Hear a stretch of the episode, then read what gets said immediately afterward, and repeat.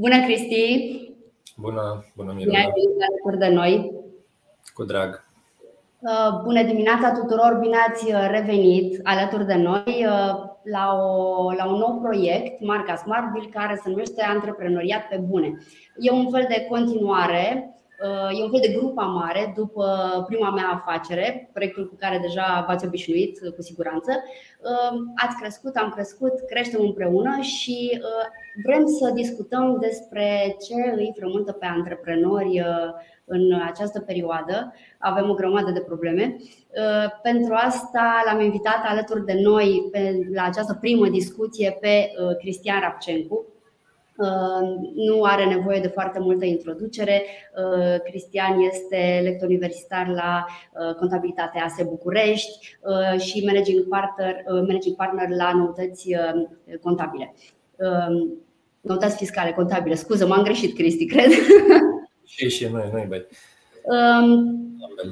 Bine ai venit și mulțumim că ai acceptat să fii, să fii astăzi aici. Mulțumesc pentru invitație. Da. Cred că atacăm direct problema. Ehm, prima întrebare ține un pic de supraviețuirea noastră, așa ca specie. Cât de tare ne panicăm cu tot ce se întâmplă, cu toate modificările? Da, acum nu știu ce să zic. Din păcate, într-un fel, au grijă guvernanții să modifice legislația fiscală destul de des. N-ar fi prima oară când avem de-a face cu schimbări radicale. Ne-am panicat mai mult acum două, trei luni de zile când apăruse un proiect inițial de modificare a codului fiscal unde schimbările erau și mai drastice și mai severe. Apoi, nu știu dacă a fost intenționat sau nu, strecurat acel proiect. Forma finală a fost până la urmă un pic mai blândă, dar tot sunt uh, destule modificări cu care avem de-a face. Unele dintre ele de la 1 ianuarie, altele s-ar putea în cursul anului. Vom detalia poate un pic mai încolo acest aspect. Așa că țineți de fiecare dintre noi. Până la urmă că ne panicăm sau nu ne panicăm, codul fiscal se tot schimbă în permanență și poate ar fi mai bine să avem grijă de sănătatea noastră, că altfel dacă am fi mai panicați, legea nu stă pe loc oricum. Au grijă cei de sus de asta. Corect, corect. Ehm, bun, hai să trecem un pic în revistă atunci uh, printre, prin aceste modificări și să discutăm mai întâi despre principalele uh, schimbări care afectează uh, PFA-urile, IIF, profesiile liberale. Care ar fi acestea? Da, uite dacă ați fi de acord și pentru participanți, făcusem și un mic material pe care eventual uh, apoi, nu știu, să ajungă și la ei, să aibă acces la materialul respectiv. Ideea este în felul următor. S-ar putea ca de la 1 ianuarie uh, foarte multe PFA-uri să-și închidă porțile, nu neapărat de tot, ci practic să se transforme în societăți comerciale. Și asta nu neapărat că a crescut impozitul pe venit. Impozitul pe venit la activitățile independente, da? deci tot ce ai enumerat tu, profesii liberale, aici intră notari, medici, avocați, contabili și alte, alte multe profesii, întreprinderi individuale, întreprinderi familiale, un simplu PFA care are activități de comerț sau prestări servicii, e, impozitul pe venit rămâne de 10%. Problema majoră aici este în ceea ce privește contribuția la asigurările de sănătate. Dacă, uite, o să dau un pic în material. Da, mhm. acesta este un mic material pe care l-am da. l-am conceput. Nu trebuie. Materialul acesta vi-l trimitem noi ulterior. După discuția de astăzi îl veți primi uh, pe mail celor care v-ați înscris la proiect, bineînțeles. Da. De asta nu trebuie neapărat să notați sau să doar să fiți atenți la ceea ce discutăm așa în mare. Ideea este că în prezent, în 2023, după cum se poate vedea pe slide-ul acesta, avem de-a face cu trei plafoane în ceea ce privește contribuția la sănătate, adică cine are venituri din astfel de activități pe care le-ai enumerat până în 6 salarii minime, până în 18.000 de lei, nu datorează deloc contribuție la sănătate.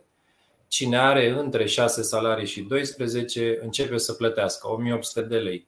Cine are mai mult de 36 de mii, dar până în 72 de mii, plătește 3600, iar plafonul maxim în prezent este cel de 24 de salarii minime pe economie.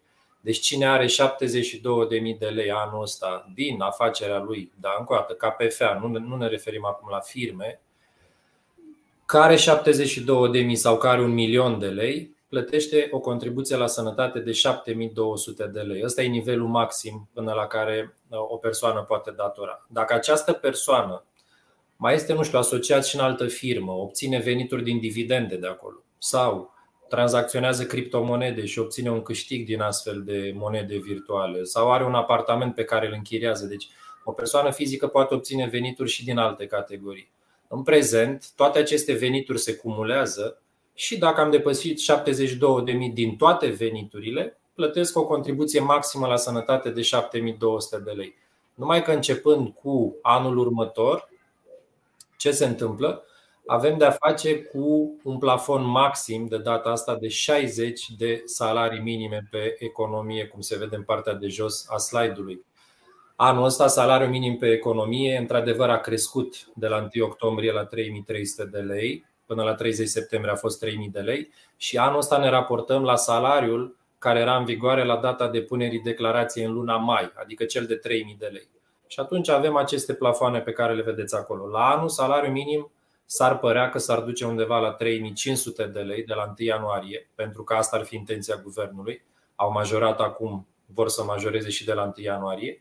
Și atunci gândiți-vă, avem plafonul de 60 de salarii minime pe economie, asta înseamnă undeva la 210.000 lei, ori 10% cât e contribuția la sănătate. Înseamnă că cineva, practic ce înseamnă acest plafon? Dacă am un PFA și obțin venituri de 100 de mii, 150 de mii în anul 2024, 180 de mii. E, dacă ai venituri până în acest plafon de 210 mii, fac referire la salariul care se vehiculează, da? atunci plătesc 10% contribuție la sănătate din venitul realizat. Deci eu practic dacă obțin 200 de mii de lei la anul din PFA-ul meu ca venit, plătesc la sănătate 20 de mii de lei față de un maxim de 7200 cât era în acest an. Deci vedeți de vreo 3 ori mai mult. Dar abia cine are venituri peste 60 de salarii minime, atunci are acest plafon maxim de 60 de salarii și plătește sănătate vreo 20 și ceva de mii de lei. Să nu uităm că la PFA se datorează și contribuția la pensii și atunci impozitul pe venit cu sănătatea, cu contribuția la pensii s-ar putea costurile să fie mult mai mari și probabil majoritatea contabililor vor recomanda celor care au în prezent PFA-uri să-și deschidă o micro-întreprindere, o societate comercială. Impozitul poate să fie 1 sau 3%, poate o să vorbim un pic și despre micro-întreprinderi ce se modifică și acolo.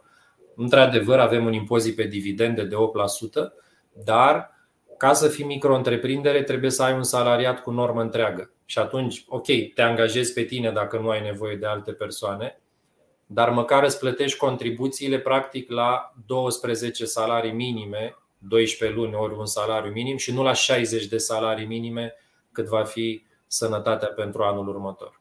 Făcusem aici un mic exemplu, doar așa un pic să, dacă ar fi să-l discutăm, pentru că o altă modificare aici în ce ar consta? În 2024, veniturile din PFA profesii liberale intră într-o urnă, să zicem, iar dacă o persoană obține venituri din alte categorii, cum le vedeți înșirate sus, din dividende, din criptomonede, din chirii, din drepturi de autor, pentru astea în plus se mai datorează încă o dată contribuția la sănătate, conform plafoanelor de anul ăsta, 6, 12 și 24 de salarii.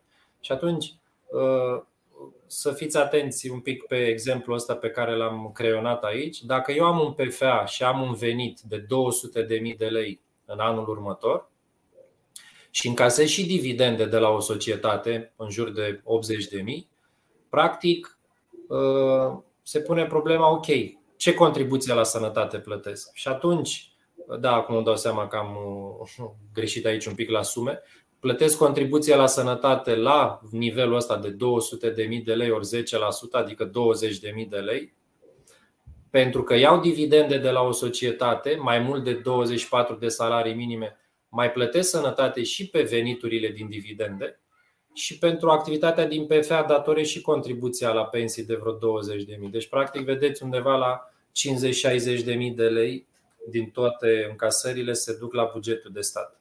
Deci va Uh, fi nevoie de o analiză, toți cei care au PFA sau profesii liberale să facă o analiză, să vadă marja lor de profit, să se gândească într-adevăr dacă merită sau nu să-și mai păstreze acest regim, Pentru că dacă venitul net obținut într-un an este destul de mare, aici practic e buba majoră, aici e modificarea majoră la contribuția la sănătate. Da. Faptul că s-a introdus plafonul de 60 de salarii minime pe economie. Adică ă, prin asta ni s-a făcut o rană așa foarte mare și ni s-a mai dat și un mic pansament. A, vedeți că, ok, plătești sănătate 20.000 de lei, dar când vei calcula impozitul pe venit, sănătatea e considerată cheltuială deductibilă. E, și cu ce mă încălzește că mai scutesc o mică parte din această sumă. Cam asta e în ceea ce privește PFA-urile. Aici, aici e modificarea majoră, în rest nu se aduc modificări la deductibilitatea cheltuielilor, tot așa am voie să-mi cumpăr tot ce ține de activitatea mea, să fie în scopul activității economice, nu s-au schimbat limite la protocol, la sponsorizări, deci pe partea asta legislația rămâne stabilă. Modificarea majoră este aici pe parte de contribuție la sănătate. Primim foarte multe solicitări din partea dumneavoastră, le vedem, vă vedem alături de noi, sunteți mulți. Bună ziua tuturor celor care ați intrat puțin mai târziu.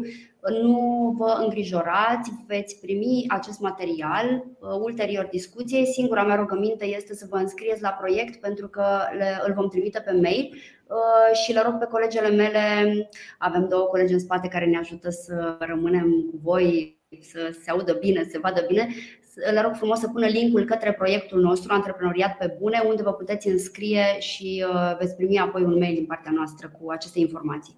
Um, mulțumesc foarte mult, Cristi, pentru toate, toate aceste um, informații atât de utile și hai să trecem într-adevăr la micro-întreprinderi. Ce fac cei care trec totuși, care decid să treacă sau care au uh, și mai ales care au acum uh, micro-întreprindere. Da, aici la micro-întreprinderi, la fel, uh, exista în stadiul de proiect, existau tot felul de modificări și, uh, deși iarăși și eu, poate clienților mei le-am precizat sau celor care mă mai întreabă, n-ar strica așa cum să menționăm că nu mai există acel concept de marjă de profit. Vezi că dacă ai marja de profit de peste 30%, vei trece la impozit pe profit anul următor. Nu, a fost eliminat din, din varianta finală, din legea finală a fost modificat. Practic, dacă ar fi să accentuăm ce se va modifica efectiv la micro-întreprinderi, avem pe slide-ul ăsta, pe slide-ul numărul 3, în sensul că de la anul se mai introduce o cotă de impozitare la micro-întreprinderi de 3% din venituri. Noi știm că în prezent, în 2023, avem o singură cotă de impozitare, 1% din venituri și sunt o serie de condiții de îndeplinit. O să vreau un pic să le punctăm imediat și pe acelea, dar de la anul se mai introduce cota de 3% pentru cine? Și avem două categorii diferite. Cei care obțin venituri din toate activitățile posibile, dar dacă depășesc plafonul de 60.000 de euro în cursul anului, din trimestrul respectiv în care s-a depășit plafonul, vor începe să plătească 3% din venituri. 60.000 de euro înseamnă aproximativ 300.000 de lei, dacă ar fi un pic să rotunjim se ia, deci noi intrăm în 2024 în curând și se va lua cursul BNR valabil la 31 decembrie 2023. Vom vedea cât va fi, că suntem de-abia în octombrie și nu avem de unde să știm. Da? Da, da. Estimăm, să zicem, în jur de 5 lei, deci practic undeva la 300 de mii, aproape 300 de mii. Și atunci, dacă în primul trimestru din anul următor eu am venituri doar de vreo 200 de mii, în trimestrul ăla plătesc 1%. Dacă mai trece un trimestru și cumulat ianuarie-iunie am depășit 60.000 de euro, e, din trimestrul 2 încolo încep să plătesc impozit de 3% din veniturile obținute, de 3 ori mai mult. Da? Și mai avem o categorie care trece pe 3%, indiferent de veniturile obținute, deci chiar dacă au sub 60.000, nu contează, și sunt acolo enumerate, putem vedea și în lege, vă dați seama că nu o să le luăm acum să le citim pe toate, dar sunt 17 obiecte de activitate și dacă o societate desfășoară una din cele 17 activități de acolo, nu contează că e obiect principal de activitate sau secundar. Da? Poți fi și obiect secundar și obțin venituri din activitățile astea de IT. Practic e vorba de sectorul de IT, e vorba de domeniul Horeca și anumite caienuri din domeniul medicinii generale, medicină umană, stomatologie. Da? Se consideră că acolo, așa consideră guvernul, nu eu, se consideră că sunt marge de profit ceva mai mari și atunci cota de 1% ar fi fost chipurile prea mică și uh, intenționează să fie 3% din veniturile obținute. Cam asta e modificarea majoră.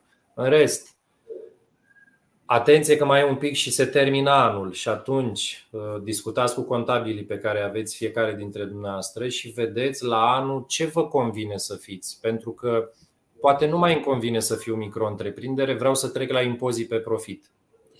Trecerea asta prin opțiune nu se poate face în cursul anului. Singura variantă e întotdeauna începând cu anul următor. Și atunci, dacă eu știu că am marjă mică de profit și uh, m-ar ajuta mai mult un impozit de 16% din profit obținut și nu 1 sau 3% din venituri, trebuie discutat cu contabilul să depună o declarație la ANAF în sfârșit și de la anul să trecem la impozit pe profit. E vorba la un moment dat de o anumită marjă de profit în funcție de care începe toată analiza asta, dar nu trebuie să ne raportăm numai la ea. Undeva de la 6% în sus, dacă obții o marjă de profit mai mare de 6%, deja merită să fii micro-întreprindere. Dacă intri pe cota de impozitare de 3%, pentru că desfășori una din activitățile de acolo sau e peste 60 de mii, în sfârșit este o marjă triplă, undeva la 18%, dar sunt chestii tehnice și trebuie să vă gândiți foarte bine ce vă ajută mai mult să rămâneți și de la anul încolo micro-întreprindere sau nu.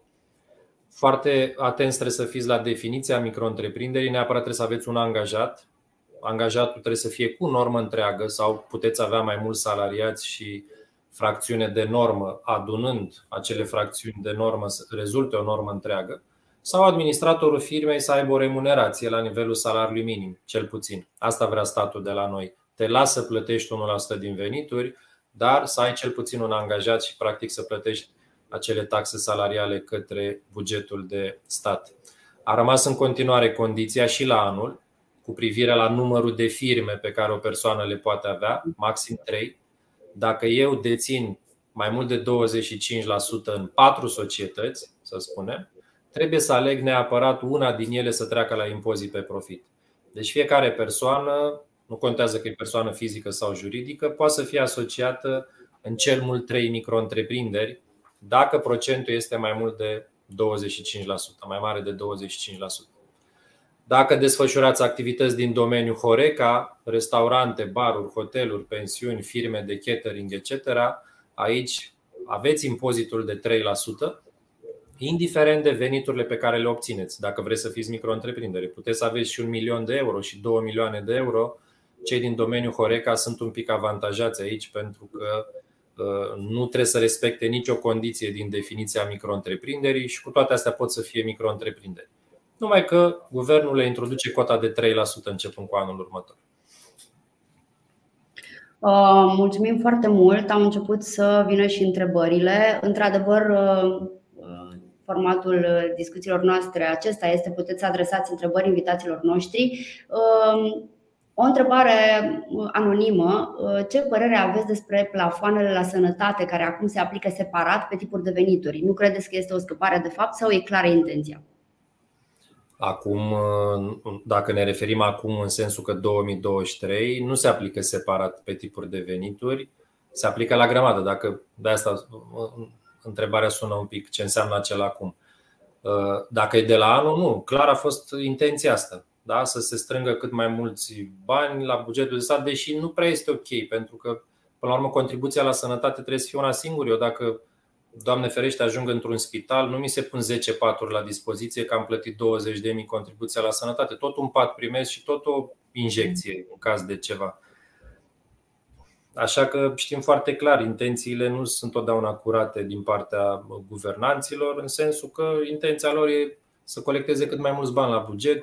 Știm într-adevăr că bugetul de sănătate este într-un mare colaps și Casa de Sănătate la fel are probleme foarte multe societăți nu își recuperează banii pe concediile medicale de ani de zile, doar dacă încep să le faci somații și îi ameninți cu acționatul în instanță, am văzut că, nu știu cum, prin minune, firmele astea încep totuși să primească niște bani. Deci cam asta ar fi intenția. Mi se pare, uite, sunt câteva întrebări legate de cei la normă de venit, că tot am discutat da. despre PFA-uri. Aici, uh, analiza se face în funcție de norma de venit. Da? și atunci vom vedea pentru anul următor, când va apărea nomenclatorul cu normele de venit, care este nivelul normelor și sănătatea se va plăti la norma de venit.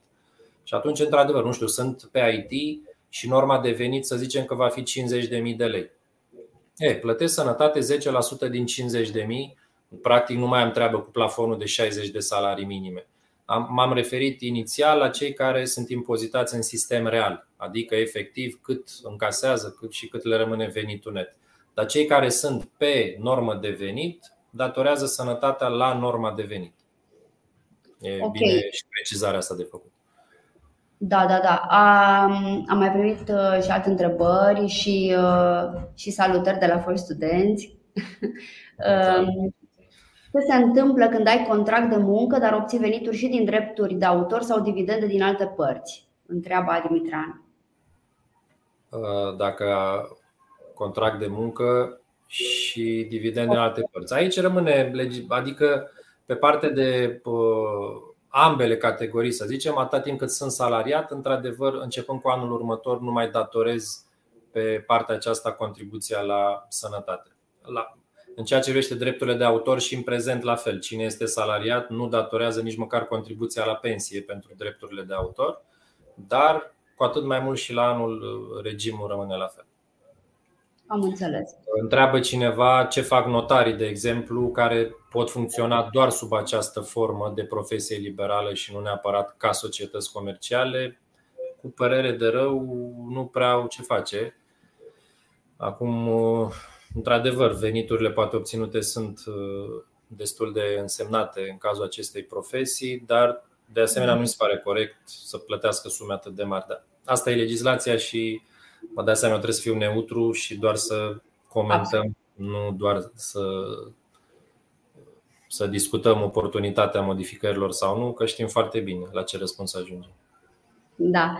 Uh, Ales Robert întreabă, deci când treci la plătitor de TVA, treci la impozit de 3%, corect? Nu, nu, nu, nu, nu are nicio legătură.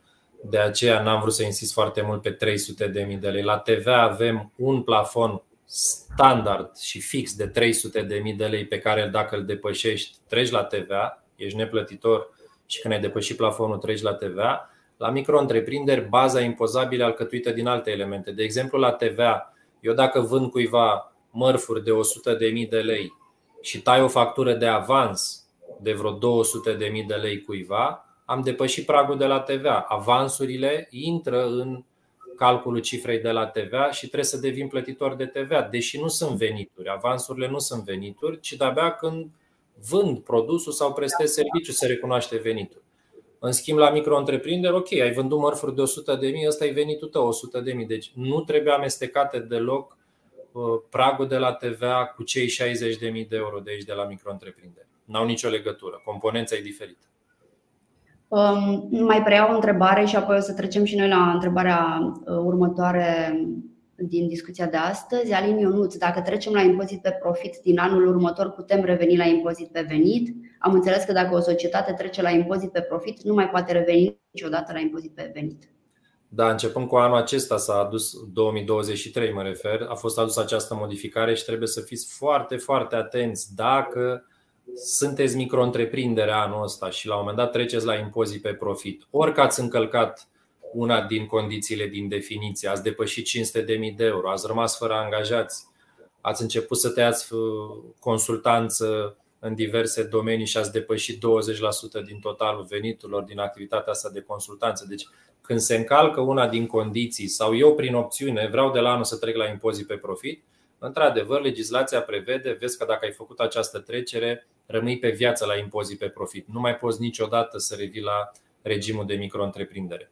Nu-ți convine că s-a întâmplat chestia asta, singura soluție este să îți faci o altă societate, o iei de la zero ca fiind micro-întreprindere și să plătești 1 sau 3% apoi iarăși în funcție de veniturile obținute. Dar cine este anul ăsta la impozit pe profit, așa a început la 1 ianuarie 2023 la impozit pe profit, de exemplu, poate opta la anul să devină micro-întreprindere. Fiecare avea dreptul, începând de la 1 ianuarie 2023, fiecare avea dreptul o singură dată să, să vadă când vrea să fie micro.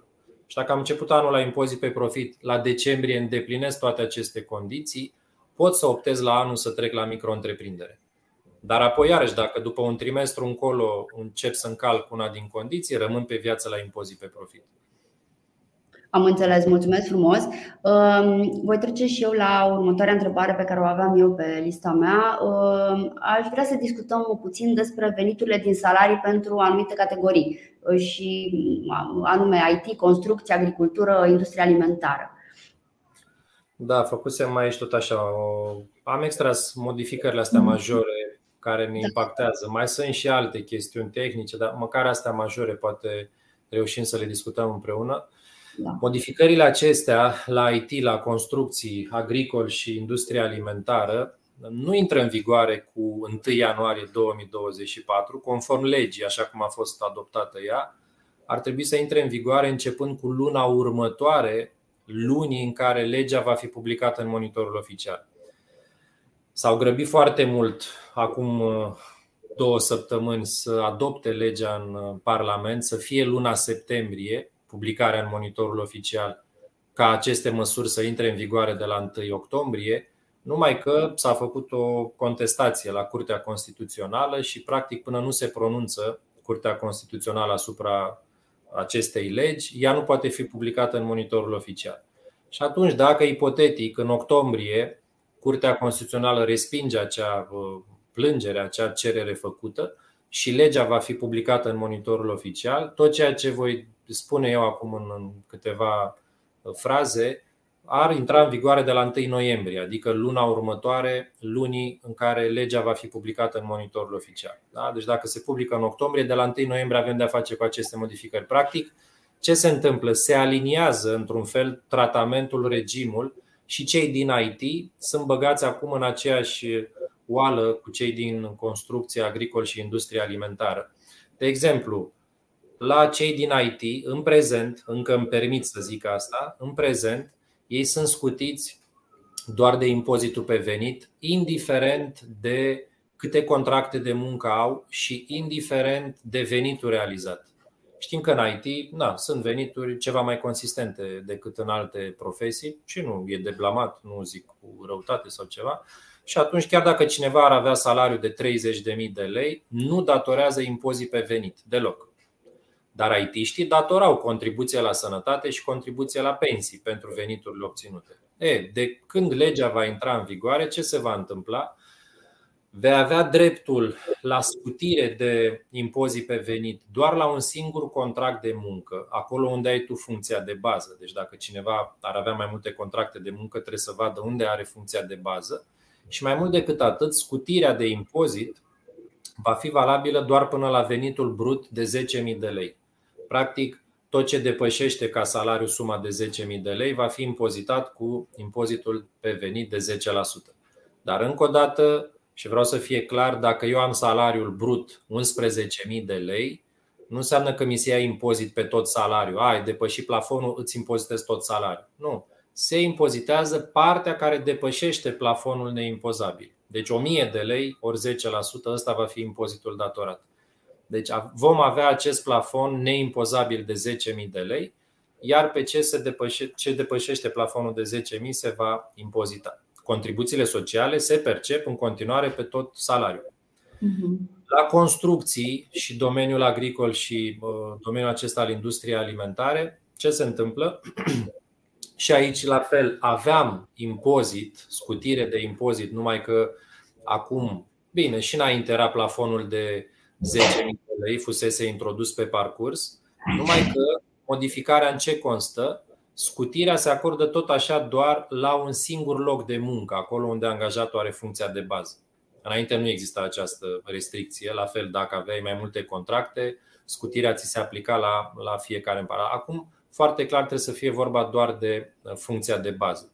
Și unde îi va ustura foarte rău pe cei din aceste domenii e la contribuția la sănătate, care înainte nu se datora deloc, cei 10%, iar, nu știu, de la 1 noiembrie sau când va fi legea publicată, contribuția la sănătate va deveni obligatorie și în cazul lor, cea de 10%. Și de aceea spun că oarecum cei din IT erau scutiți de impozit, dar plăteau contribuțiile sociale, cei din construcții erau scutiți de impozit, dar nu plăteau sănătate, acum o vor plăti și ei. Și pentru toată lumea, și pentru it și pentru cei din construcții și așa, contribuția la pensii va fi aceeași, va fi diminuată cu procentul aferent pilonului 2 de pensii, în prezente 3,75% acel procent. Deci, practic, în loc să plătesc contribuție la pensii de 25%, ca orice salariat normal, ei plătesc pensie de 21,25%. Li se reține din salariu în sfârșit, nu plătesc ei în mod uh, direct. Da? Dar încă o dată aceste măsuri nu au intrat de la 1 octombrie în vigoare, nimeni nu garantează că vor intra de la 1 noiembrie, mai întâi trebuie să așteptăm publicarea legii în uh, monitorul oficial și începând cu luna următoare vor intra în vigoare. Am mai extras pe același slide faptul că în ceea ce privește tichetele de masă și voucherele de vacanță, la fel de când se va publica legea luna următoare, se va datora contribuția la sănătate în cazul lor.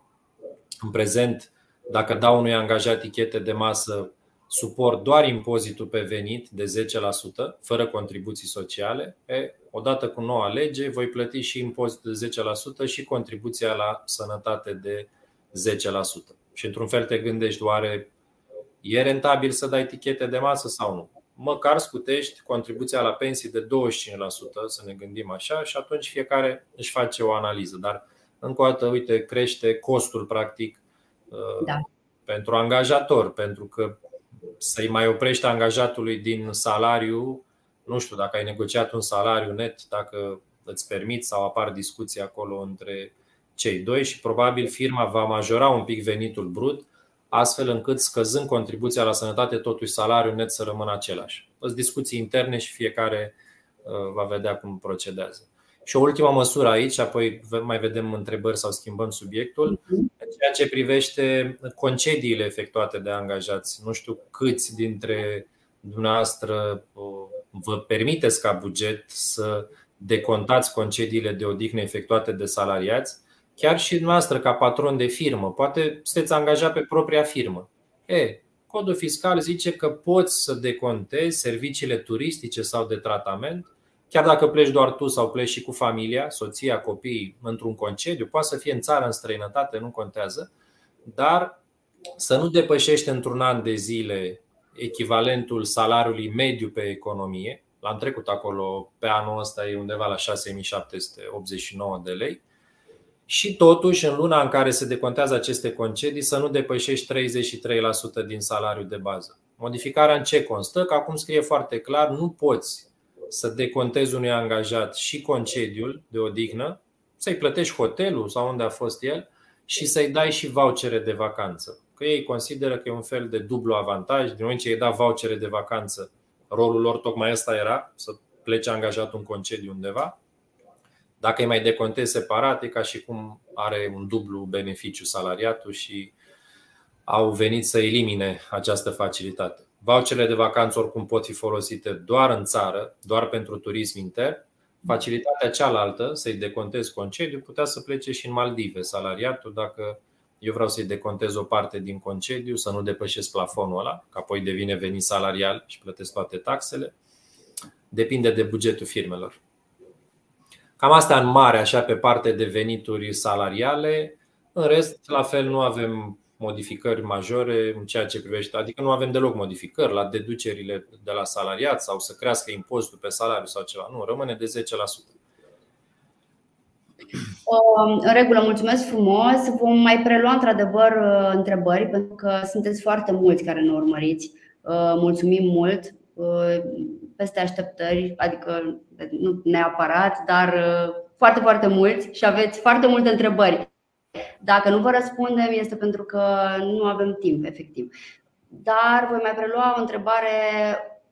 Mm, Alin Ionuț întreabă, eu am deschis o societate nouă și nu am, angajat, nu am angajat pe nimeni în primele 30 de zile. Dacă la sfârșitul anului o să angajăm pe cineva, putem trece la impozit pe venit de la 1 ianuarie 2024? Păi da, anul ăsta presupun că firma e plătitoare de impozit pe profit, neangajând pe nimeni. Sau dacă uh, la registrul comerțului, când firma s-a înființat, avocatul sau cine a depus documentele a bifat că firma trebuie să fie micro-întreprindere, treceau 30 de zile, văd că n-am angajat pe nimeni, trebuie să depun declarația 700, un formular și să trec la impozit pe profit, practic cu data înființării. Și faptul că anul ăsta sunt la impozit pe profit, da, am dreptul la anul să trec la micro-întreprindere, dar neapărat la decembrie să am cel puțin un salariat. Și atunci pe 20 ceva decembrie fac un contract de muncă, îndeplinesc condiția la decembrie să am un salariat și pot fi micro. Da. O întrebare anonimă. Pentru, pentru anul 2024 obțin venituri PFA 190.000 de lei, dividende 150.000 de lei și chirii 30.000. CASS se plătește cumulat pentru 210.000 de lei sau se calculează CASS pentru fiecare venit? Nu pentru fiecare venit.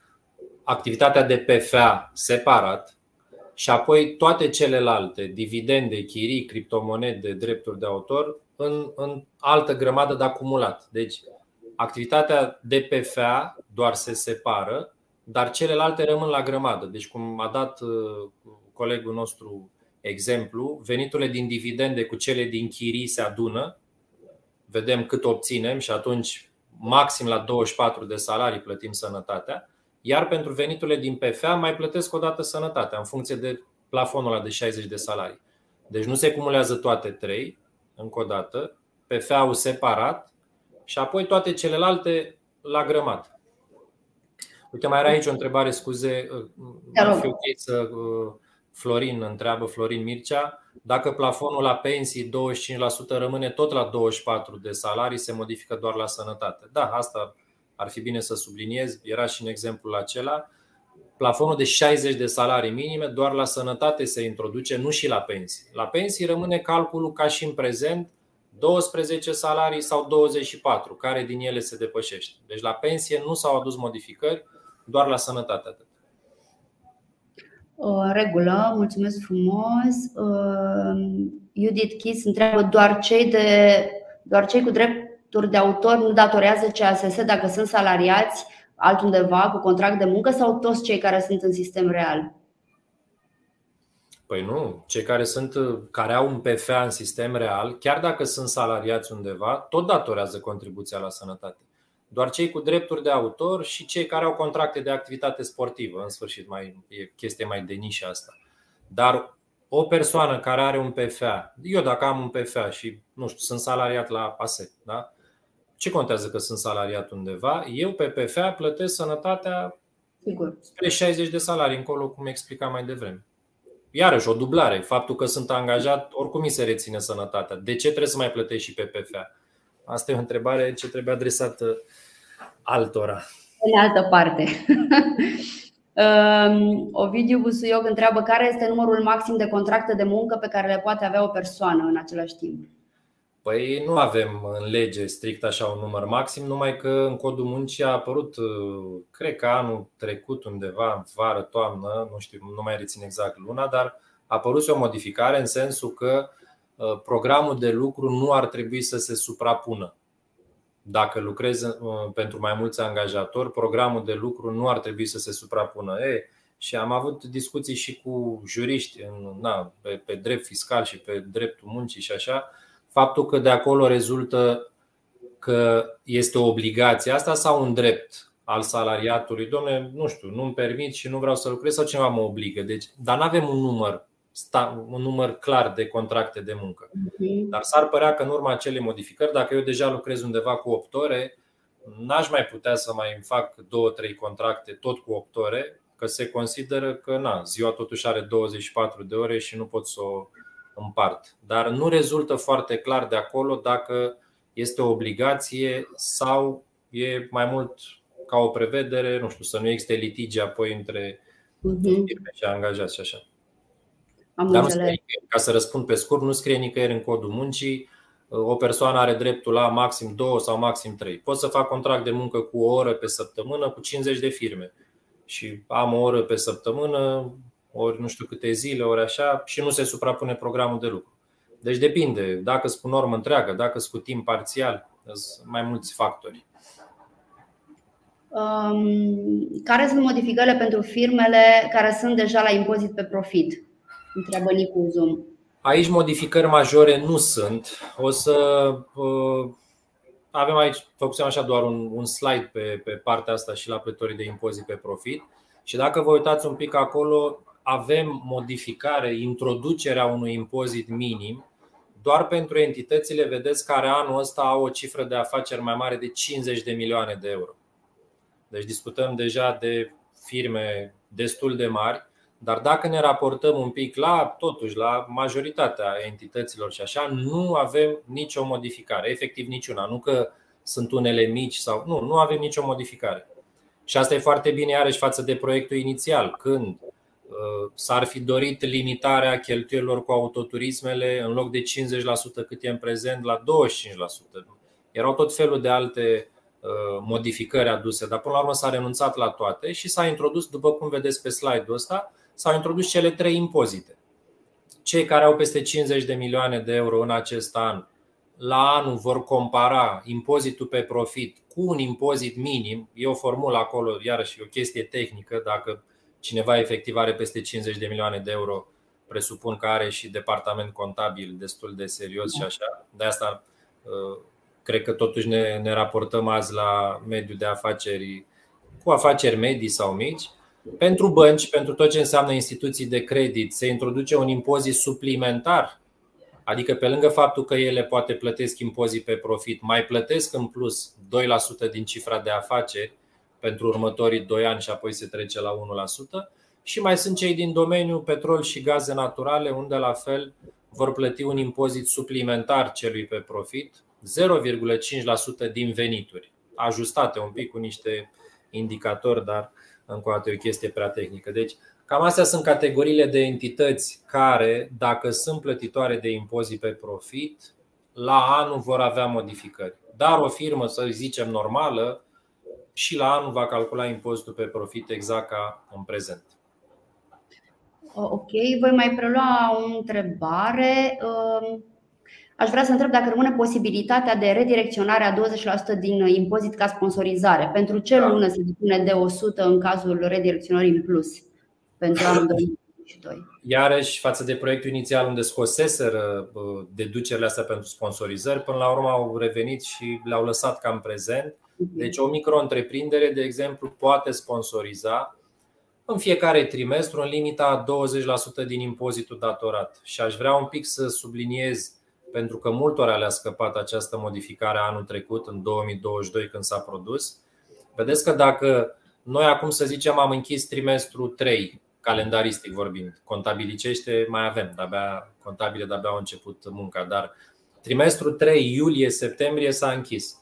Și dacă eu am făcut o sponsorizare către un ONG de 1000 de lei Impozitul meu, acum când mi-l calculez, să zicem, impozitul este de 2000 de lei pe tot trimestru. Și atunci noi calculăm cât e 20% din impozitul calculat. Păi 2000 de lei ori 20% e 400 de lei. Tu cât ai sponsorizat? 1000 de lei. E, și codul fiscal zice foarte clar, dacă sponsorizezi mai mult decât limita din acel trimestru, suma cu care ai sponsorizat în plus o pierzi pentru totdeauna nu se mai reportează și ți-o scaze în trimestrele viitoare, cum se făcea până în 2021. Și atunci, toți cei care sunt antreprenori, toți cei care au o firmă, când vreți să faceți o sponsorizare și vreți să vă și ajute la impozit, vă rog nu uitați de acest aspect. Nu zice, lasă-mă că sponsorizez mai mult, că scade în trimestrele următoare. Nu se mai scade.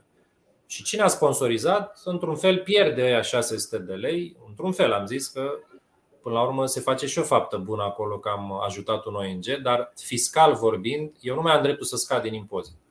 Și atunci, în loc să plătesc impozit de 2000 de lei, se scade cu acea sumă de 400 de lei, acea limită maximă și mai declar la stat 1600 de lei. Și practic ăsta e impozitul final de plătit pe acel trimestru. Fiecare trimestru se ia de la zero și de aia, dacă am sponsorizat mai mult într-un trimestru, pierd suma aia la, la diminuarea impozitului pe venit. La impozit pe profit, situația este un pic diferită.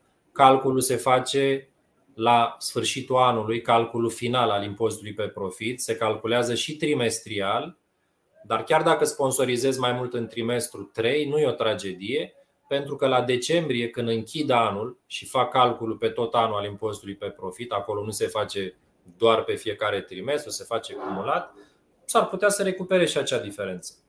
Dar la micro-întreprinderi n-ai folosit toată suma în trimestrul ăla, o pierzi. Am înțeles. Um, înțeleg de la colegele mele că sunt anumite întrebări apropo de acest material și voi uh, repeta pentru cei care nu au fost la început. Uh, aveți un link sunteți, ne urmăriți în acest moment fie de pe Facebook, de pe LinkedIn sau de pe YouTube.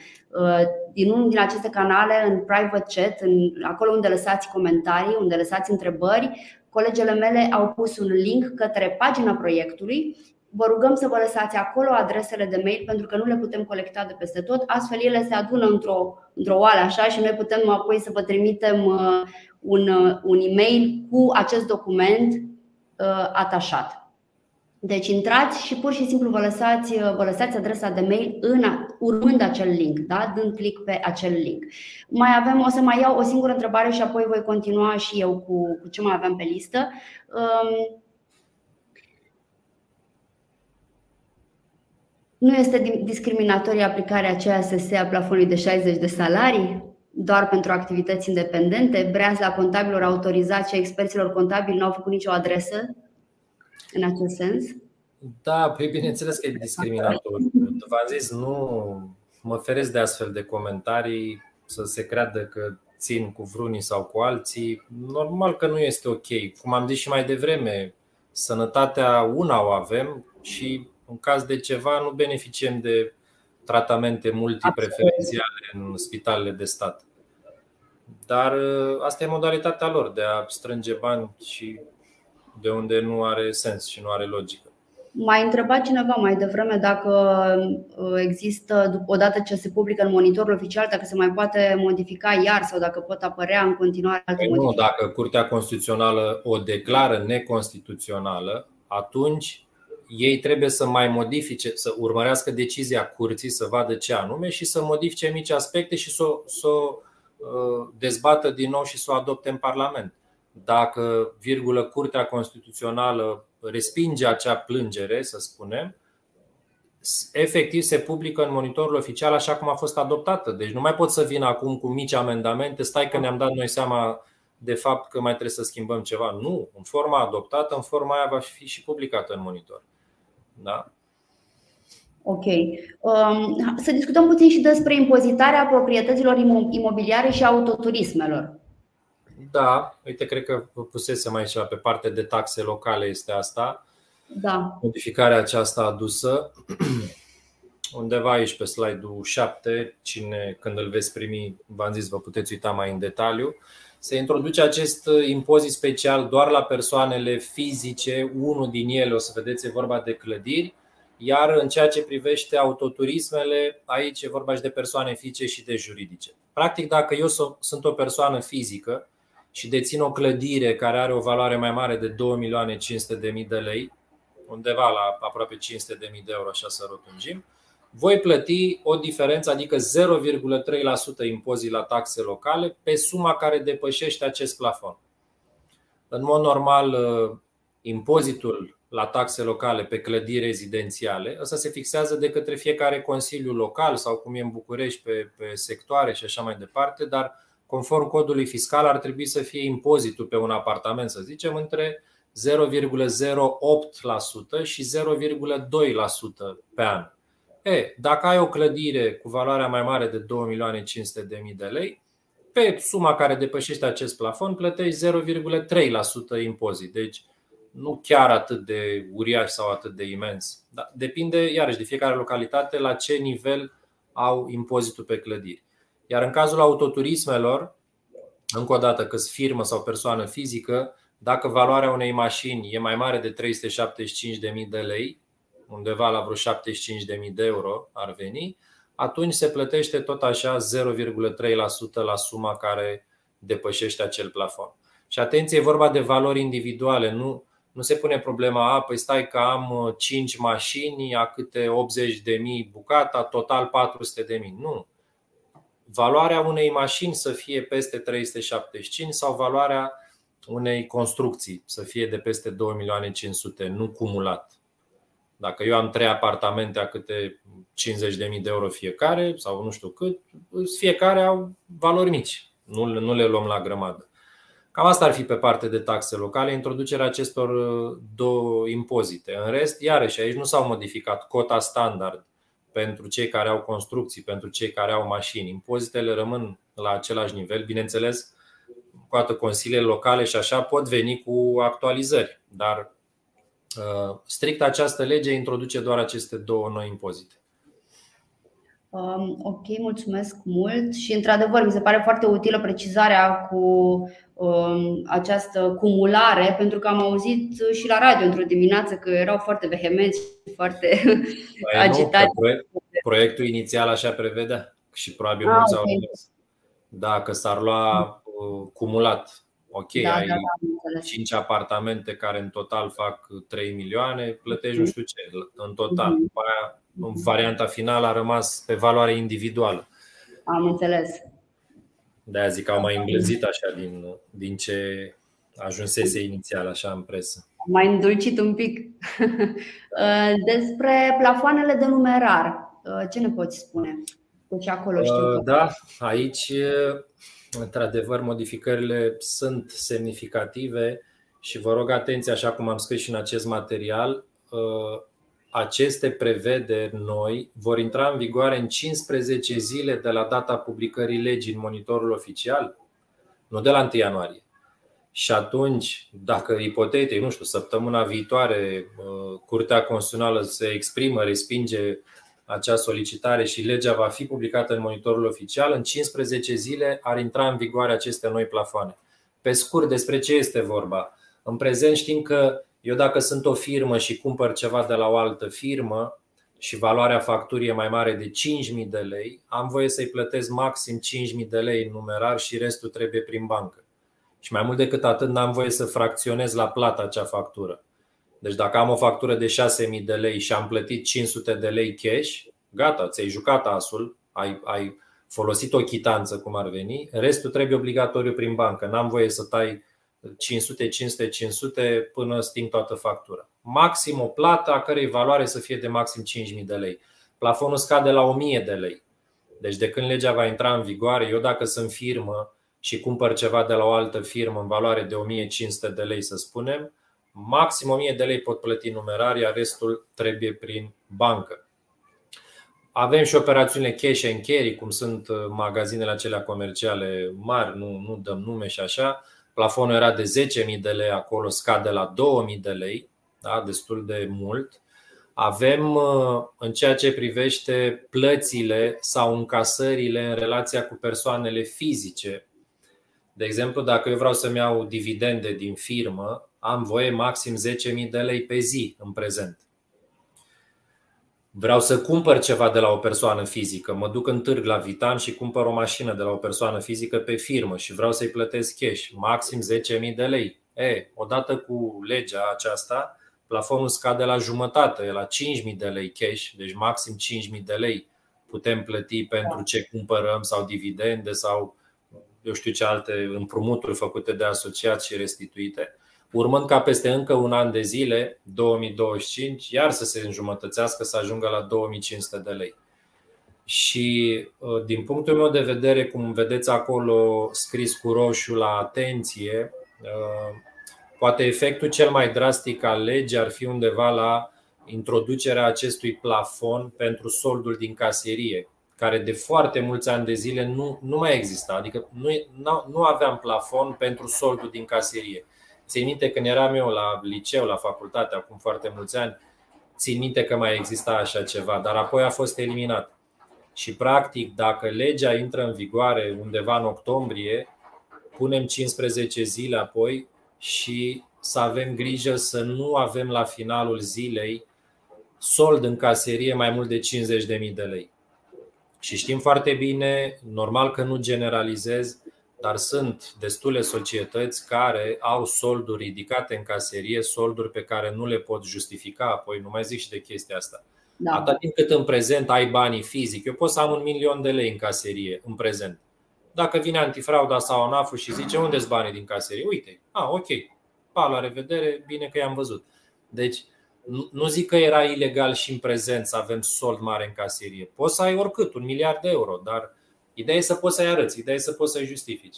Dar sunt o serie de societăți care, na, probabil s-au scos niște bani la nevoie din firmă, s-au folosit în scop personal și pe firmă nu s-au luat documente, facturi, etc.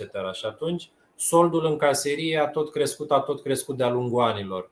Și eu dacă am câteva sute de mii de lei în caserie și vine legea asta peste mine și îmi zice, vezi că ai voie maxim 50 de mii de lei de acum încolo să ai sold la finalul zilei, trebuie să vedem cum procedăm, trebuie să vedem cum facem. Să ne luăm dividende dacă avem din ce, să vedem cum procedăm, pentru că se introduce, se introduce și o amendă în cazul ăsta de 25% din suma care depășește plafonul acesta în cazul nejustificării ei.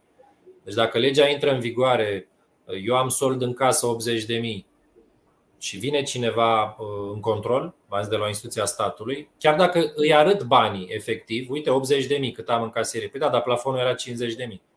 Pe restul de 30.000 plătesc o amendă de 25%. De asemenea și pentru toate uh, tranzacțiile acestea de plăți, de încasări, unde depășesc noile plafoane de 1000 de lei între firme și 5000 de lei în relația cu persoanele fizice. Și acolo, în prezent, avem o amendă de 10%, conform legii astea crește și aici la 25%. Statul consideră că operațiunile cu numerar na, duc la creșterea evaziunii, că sunt greu depistabile și de demonstrat și atunci încearcă pe cât posibil să mărească sancțiunile și amenziile, inclusiv la cei care folosesc case de marcat și acolo se aduc modificări în ceea ce privește amenziile. N-ai tăiat bon fiscal, ți-am găsit diferențe în casă față de încasările de pe Z și așa mai departe, cresc și acolo destul de mult. Că e bine, că e rău, iarăși, nu mă pronunț. Da, da, da. Uh, și chiar a întrebat cineva ce o să facem uh, când soldul casei devine în minus, dacă nu se poate credita firma prin casă. Prin, uh, exact cum scrie în lege, prin uh, virament bancar. Eu, ca asociat, trebuie să am niște bani la bancă și creditez din contul personal în contul firmei. Mm-hmm. Știu că și în prezent se fac acele creditări artificiale oarecum, aoleu, am sold în minus, că am făcut niște plăți, lasă că fac un contract de creditare în numerar. Normal că nu aduc și banii, că na, nu țin neapărat casa sub control. Și, într-adevăr, paragraf pe care l-am sărit de acolo din prezentare, legea la fel spune că plățile acestea în relația cu asociații, acționarii unei firme și așa, se vor putea face doar prin instrumente de plată fără numerar, adică prin transfer bancar. Și atunci, dacă n-am nici bani la bancă și așa, nu știu cum facem, dar uh, cash nu, s-ar, nu, nu, mai este, nu va mai fi permis. Uh, da. Uh, mai preiau două întrebări și apoi mai am eu, mai trecem rapid așa prin ce mai aveam pe listă. TVA-ul uh, crește la 9% pentru achizițiile de imobile de până la 120.000 de euro? Da, la fel cei care sunt uh, interesați și pe partea de TVA și așa, am extras câteva aspecte. De la anul se modifică la destul de multe operațiuni și na, una destul de importantă ca pentru o persoană care vrea poate să-și ia și el o casă prima oară și a strâns un, un anumit da. buget, crește TVA-ul de la 5 la 9% pentru vânzările de locuințe și în rest condițiile rămân aceleași. Ai voie să-ți cumperi maxim o locuință și valoarea să nu depășească plafonul de 600.000 de lei. Da? Locuința să poată fi locuită ca atare și acum legea introduce criterii mult mai drastice.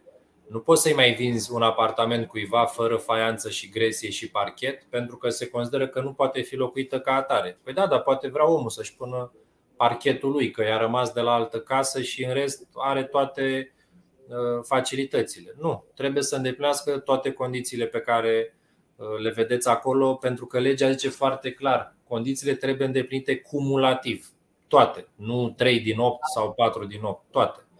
Și atunci, la momentul vânzării, trebuie să ne asigurăm că avem tot ce înseamnă utilități, toate cele trase și nu. Bine, nici înainte nu puteai să vinzi la gri sau la roșu sau ceva, dar faptul că îți lipsea faianța, agresia ca clientul să-și aleagă ce model îi place și poate să-și o pună el după și așa, înainte, ok, puteai să o vinzi cu 5%. Acum nu. Dacă nu îndeplinești condițiile de acolo, TVA aplicabile 19%. Da? Um, da. Multe operațiuni au trecut de la 5% la 9%, altele au trecut de la 5% direct la 19%, cum ar fi accesul la facilități sportive, la săli de fitness, de exemplu.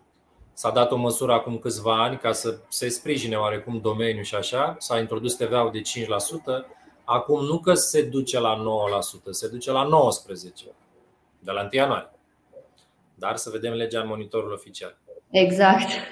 Cei care uh. dau anul ăsta avansuri, scuze un pic, dar da, da, da. e important de precizat, cei care dau anul ăsta avansuri să-și cumpere o locuință, la anul o vor cumpăra tot cu 5% pentru că la data avansului cota era de 5% și atunci se menține cota și la data vânzării. Da, e, o, e super important, într-adevăr. Deci, dacă, pentru cei care au dat avans anul acesta, rămân pe da, okay. și să nu accepte din partea dezvoltatorilor vreo minciună de asta mascată. Păi știi că TVA a crescut și cresc și eu prețul. Nu, dacă eu am dat avans anul ăsta, vinzi locuința tot cu 5%, nu încerci să te folosești ca să mă păcălești sau ceva. Da, da, da. Foarte important. Mulțumim mult pentru toate aceste precizări. Am văzut că am primit întrebări din partea voastră apropo de factura Vom avea un webinar dedicat pe această temă. Desigur, Cristi, dacă vrei să uh, transmiți ceva sau să spui în două cuvinte.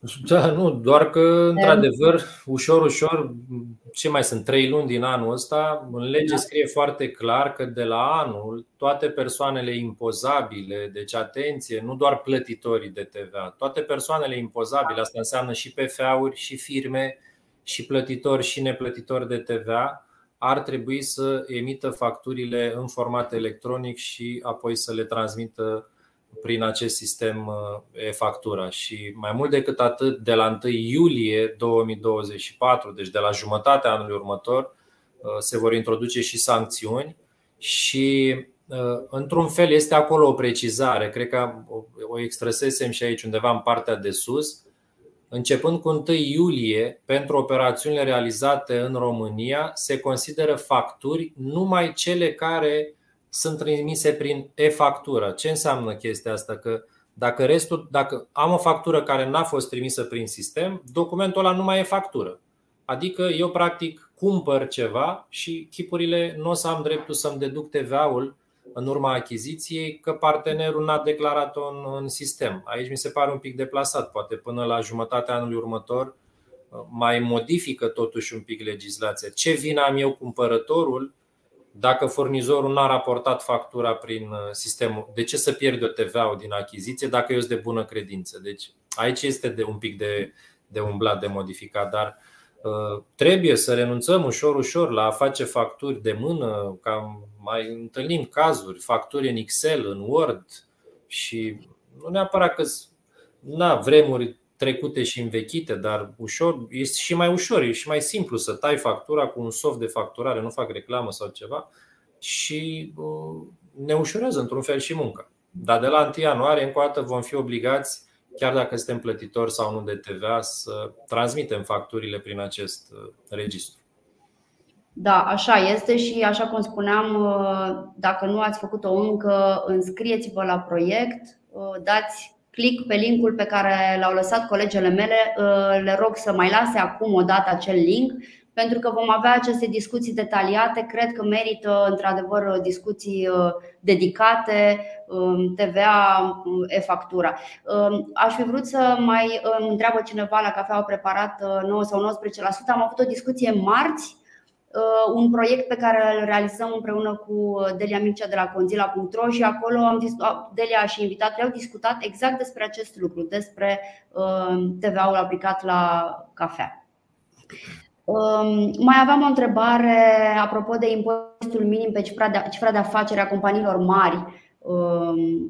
Dacă vrei să trecem rapid și, și prin asta. Da, în ce sens?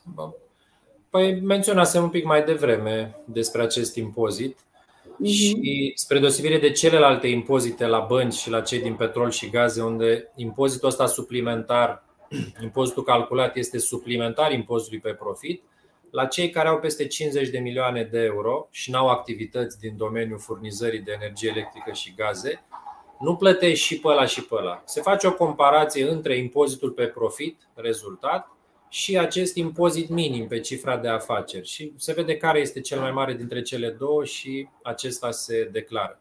Și în spatele acestei uh, noi impozitări, să zicem, sunt foarte multe aspecte tehnice care țin de partea de contabilitate a fiecărei societăți în parte.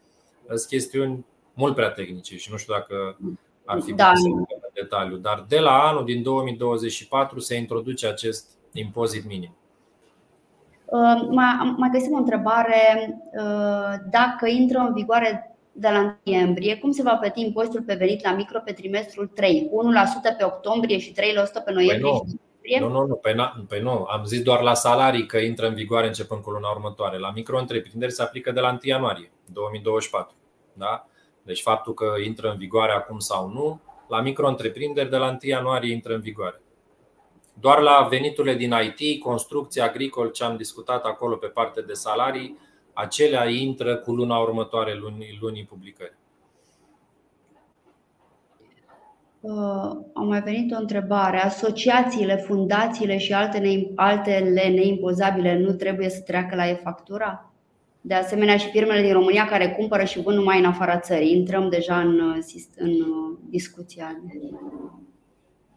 Da, pot să răspund, dar poate vreți să. Te rog, nu, nu, nu, te rog, te rog, că mie, mi se pare o întrebare importantă. Dacă da. Păi, atât timp cât un ONG uh, nu desfășoară activități economice, nu intră în categoria persoanelor impozabile și atunci n-ar avea obligația asta în mod normal. Dar dacă avem ONG-uri care au și activități economice, practic sunt considerate și pe parte de TVA persoane impozabile apoi și au și ele obligativitatea asta. Da.